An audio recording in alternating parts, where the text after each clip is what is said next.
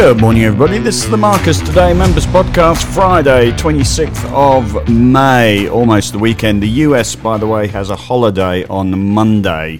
So we'll see what happens tonight. Tonight there is a PCE price index, which is supposed to be the Fed's preferred measure of inflation. CPI numbers are more important, quite honestly, but that could have a bit of an influence. Although I have to say, I think the interest rate and inflation debate and the policy paranoia has peaked and is becoming less important as a market driver. Far more important, of course, is the debt ceiling. This is general advice only not to be confused with advice suited to your personal financial circumstances. Still waiting for the debt ceiling. There's just nothing to be done until they sort that out. As I pointed out earlier this week, the S&P 500 dropped 20% in the 6 weeks ahead of the last US government close down in 2018. It dropped 14% in the 2 weeks ahead of the close down. And the day it closed down, the market started to recover. In the next 4 months it went up 25% recovering everything it lost. So the debt ceiling is supposed to be,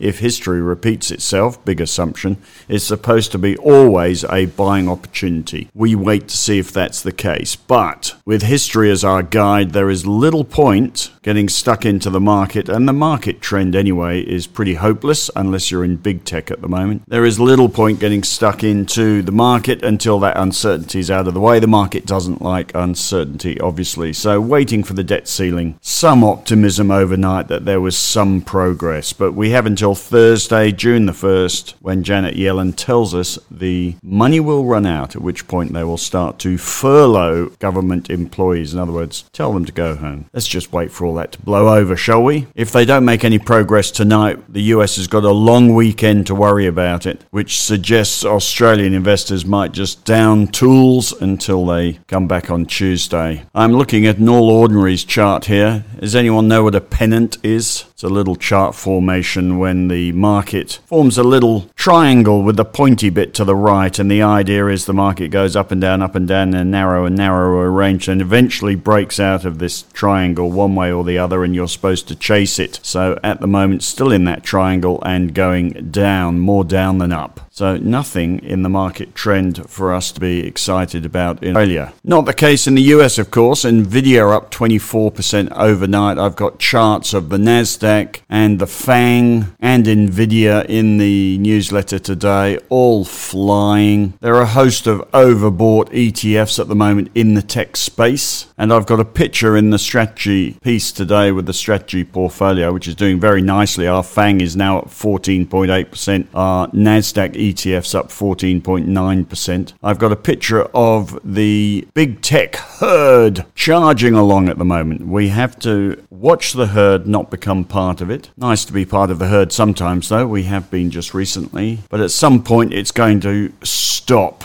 And I'm not going to sit endlessly in FANG or big tech professing love for the cloud and AI. We are dealing with share prices, they can't be trusted. We're dealing with the herd, it can't be trusted and we are looking for sentiment peaks and troughs. And at the moment, we're in a sentiment bubble as regards big tech, AI, and the cloud. Let's run with the bulls until they stop. But the point I'm making is let's just remain objective about this. It is getting a little bit silly. The other portfolios, as I say, big tech may be going mad, but banks and resources certainly aren't. So my two one stock portfolios, one in Macquarie, one in BHP, both still in cash, and the ideas portfolio still in cash. No good trying to squeeze a profit out of a disinterested market in Australia. I think if we were in the US, we'd have a thousand ideas at the moment, but we're not. We're in Australia. So just waiting for a catalyst to get involved.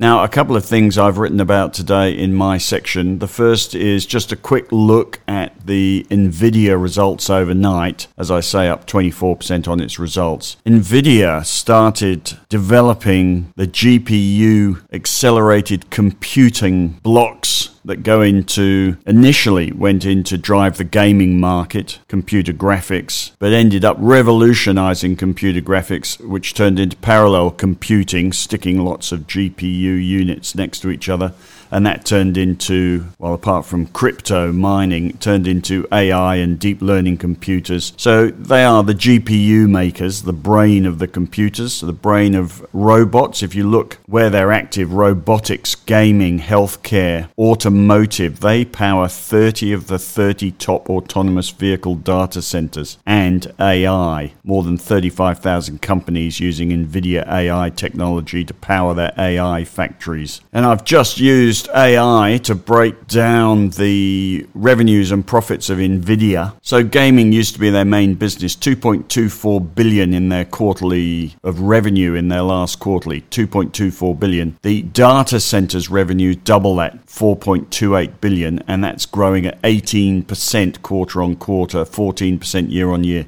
their gaming growing at 22% quarter on gaming revenue 22% quarter on quarter down 38% year on year. The main issue is this data centers growth and you can see why NextDC which does data centers in Australia you can see it coming over the Bolte Bridge in Melbourne. But NXT just hit a 52 week high. And then you look at Microsoft's quarterly results. Their intelligent cloud division has revenue. So you've got Nvidia with revenue of 4.28 billion in data centers. Microsoft's quarterly had 22.1 billion in intelligent cloud revenues, 17.5 billion in productivity and business processes, 13.3 billion in personal computing, which is going down.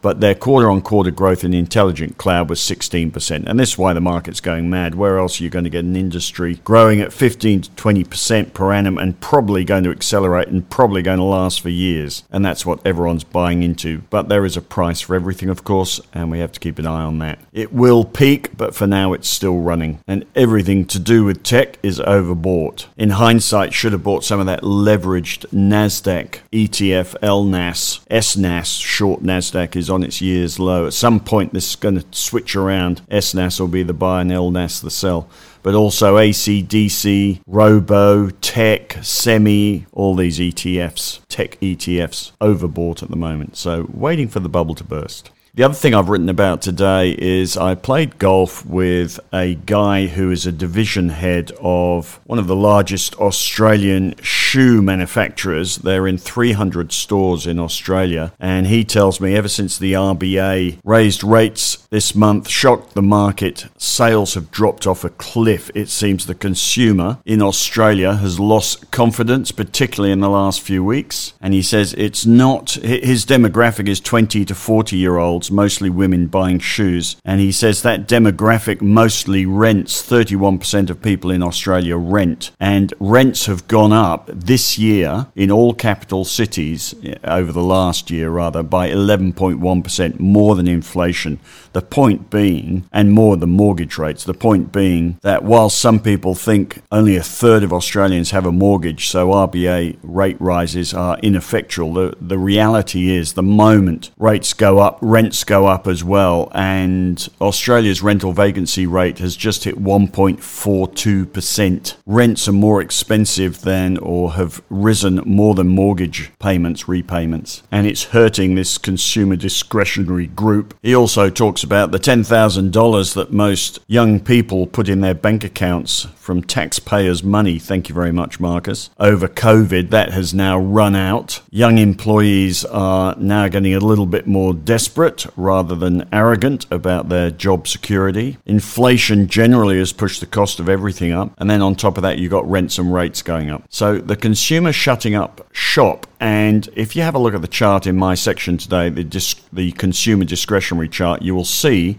it is testing the uptrend it's been in since October last year, testing the bottom of its trading range and on the technical scans, a host of retailers have just recently fallen over. Adairs, Domino's, Hello World, JB Hi-Fi, Lovisa, Nick Scali, Premier Investments, Super Retail, Universal Stores, Wesfarmers, the list goes on. Something going wrong in consumer discretionary. The point about it is, is that if consumer spending really has dropped off a cliff at the end of the half year here, we've still got another, what, five or six weeks to go. If it really has dropped off a cliff, it puts the earnings numbers, the results season, of course, will be in, in August, but it puts the earnings numbers of these companies at risk, and the outlook statements are unlikely to be upbeat.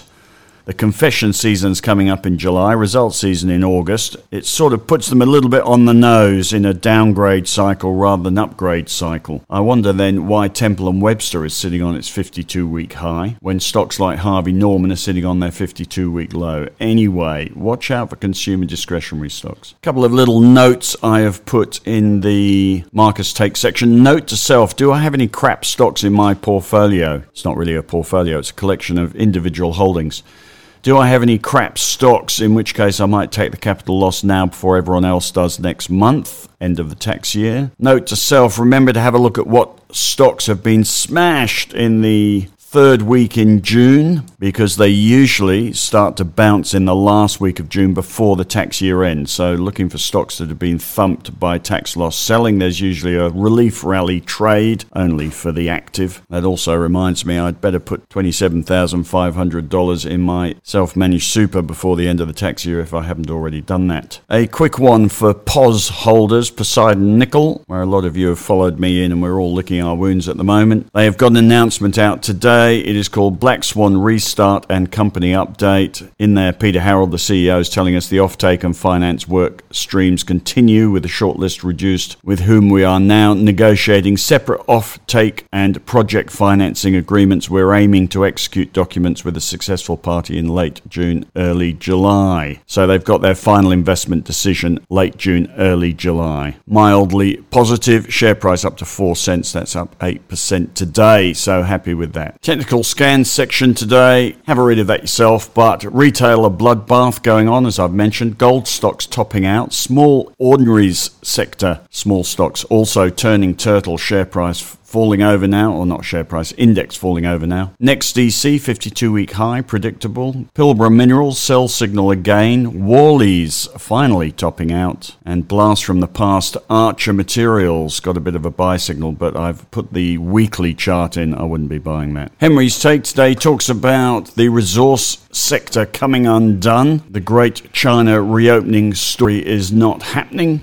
Chinese economy's drifting with little stimulus. He talks about Nvidia as well, mentions Weebit Nano and BrainChip, thin volumes in the market, and June tax loss selling beckons. He also visits some of the stocks in the portfolio, small caps portfolio, Karoon, Latin Resources, Long Short Fund, Liontown, Platinum Asset Management, Red 5, Thorny Tech. He's done them all. I shouldn't mention them all. Don't forget to register for Ask the Analyst next Friday, and that's about that. I have a few emails, in fact, quite a lot of emails, thank you very much, about the stock take initiative, which I did yesterday. I'm finding myself unable to do them first thing in the morning with all my other duties, so I will be doing those later this afternoon, doing ASX, ResMed, and CSL today. Thank you for your suggestions of how to improve them. I do have a few ideas for that as well. Before I go, looking at the market, 29 metals finally bottoming. Weebit Nano up 4.7%, Henry notes. Otherwise, market looks dead in the water. We're up six points. I've never seen such a narrow range. Up seven to down nine. Nasdaq futures down a bit, 0.1 of a percent. Dow futures down 0.1 of a percent. Tech sector the best, but only up